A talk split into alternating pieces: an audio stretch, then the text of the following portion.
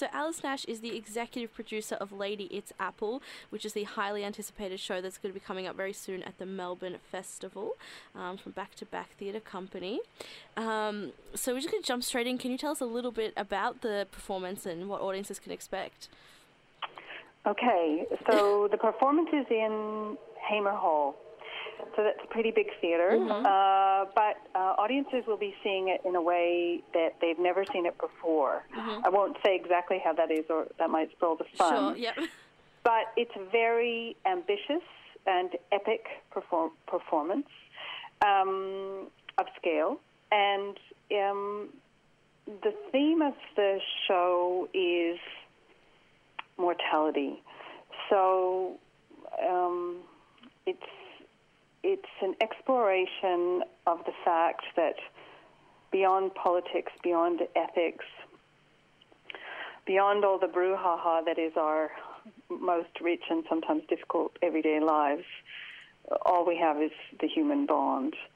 So it's an ambitious scale of production mm-hmm. and it's an ambitious thematic. Um, so it's with um, Back to Back Theatre, um, which Yep. do wonderful work. But for um, listeners who haven't heard of them, can you tell us a little bit more about Back to Back Theatre and your decision to work with them? Yeah, I've worked for Back to Back Theatre for about 15 years, and um, Back to Back is um, an unlikely um, world touring theatre company. It's based in Geelong. It makes all its works um, from the hearts and minds of a group of actors who have intellectual disabilities. And then it tours um, uh, quite relentlessly around the world to leading contemporary arts contexts. And um, usually, when we're in Melbourne, we're in the Melbourne Festival. And um, from that point off, we spring off into the world beyond. And, and we look at big issues, social, economic, political issues uh, that speak to, pe- to, to people of all walks of life. And, and, and really, our, our main interest is in pursuing those kinds of topics through the mechanism of contemporary artistic practice. Yeah. So I'm wondering if you could talk a bit about um, the the style of theatre that um, Lady Eats Apple is in, and, and how that comes about through your process. What what I guess like what's what's how does the theatre making process work? It back to back. Um, Yeah, so we're interested in making um, a body of work that exists um, across um, a long period of time um, that is making a contribution towards contemporary world theatre. On uh, um, and so every time we make a work, we'll make one, and then a, a whole bunch of questions will come up, and they might be thematic or they might be formal. Um, then the actors uh, go into our experimental laboratory, that's what we call it, in Geelong, and they improvise. They improvise, they improvise, they improvise. Um, the vast majority of that improvisation, just we throw it against the wall and it just falls on the floor. And then a few little um, bits stay on the wall, and we work from that, from something, I don't know, something in those actors that's telling us something about the world. Um, um, in terms of the, the form of the work, uh, the company is quite a visual company.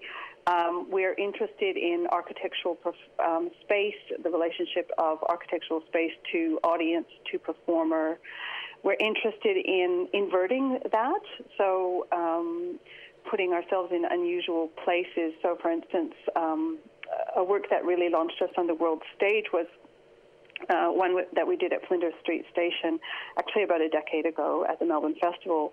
And um, in, the, in that environment, we didn't actually have a theatre. We just had a seating bank at the end of Flinders Street Station in the concourse, and then a show playing out in the everyday.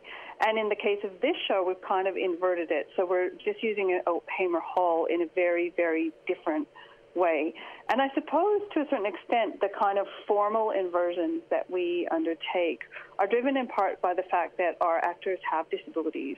And you wouldn't normally expect a group of uh, people with disabilities to appear um, at Hamer Hall, but in this case, they will, you know, um, be placed in the space or occupy the space in a way which is very startling. And I, I guess when I think of it um, metaphorically in terms of what we're trying to achieve, we're, we're trying to, um, I don't know, give people a sense of something that's slightly beyond their reach or something that's seemingly impossible. So we're we're trying to make shows that um, expose possibilities, and um, and that plays out both in the form of the work and in its narrative.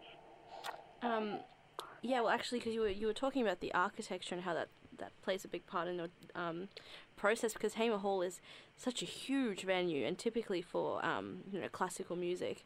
Um, so in the process when you were um, coming up with the idea for Lady Eats Apple, was that also collaborative in terms of thinking about how to use the space with all the Yeah, I guess I guess you know a long time ago we wanted to make a really big show, and then you know just a little theater company from Geelong, and so we, uh, you know, people kind of going, I don't think so. So we actually worked with um, Deakin University and the School of Architecture there, and we actually built our own very ephemeral.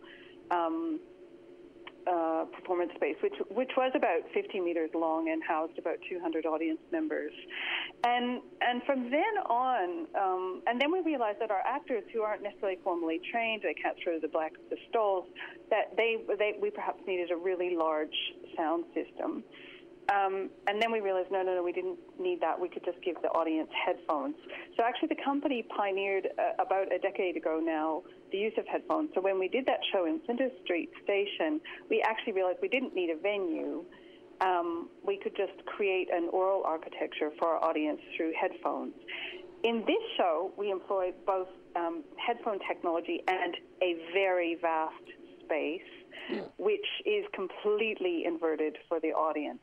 So y- yes, I mean, in a sense, it, it actually is the identity of the actors and their their capacities that actually lead us to technical solutions, which then are, um, I guess, um, forging new aesthetics in theater.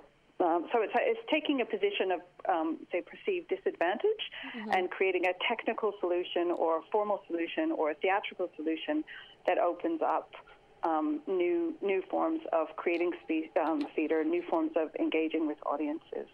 that was actually um, going to be my next question, which is do you think having to kind of creatively problem solve is really um, you know a big part of the, kind of the process and the inspiration behind a lot of the works? Um, I think you know it's very hard to make good theater of any kind, and it, it's very hard in, in an environment where artistic practice is, you know, it's it's hard to get up a good show, and I suppose um, we perceive what our advantages are are that we have time and we have space, and and I suppose um, we believe it's important to give time and space to make a work of quality. And um, so we have a very slow process. I mean, um, uh, I must say we do a lot of other things other than just make work. We tour, we do workshops, we do a lot of advocacy and things like that. So we're not sitting in the in the, our our space every day making the work. But I, I think that the slowness of the process, the collaborative collaborative nature of the process, the need to actually grapple with things quite slowly and from kind of multiple perspectives or kind of flip them over and kind of go, how does it look this way, is actually a hallmark and a real strength of the work. Um, so, and that's the identity of the company demands that, but it's actually very much um, part of the reason why the work ends up um, having resonance with audiences, I believe. Fantastic. Well, it sounds like a really interesting, quite ambitious um, show. It's on at I believe it's on for the Melbourne Festival. Is that right? Um, Yeah. And it's on. It's running from the eighth to the thirteenth of October. Um, Yeah. So so yeah. So everyone should get down and, and check it out. It sounds really great. It's pretty wild. It, it, will be, it will be pretty wild, and I think there'll be a point in the second act where it might even be a little bit terrifying. Um, so, um, I mean, in a, in a kind of theatrically disorienting way. So, I'm really excited to see, um, like the uh, the ambition of that act is is to. This is going to sound pretty wild.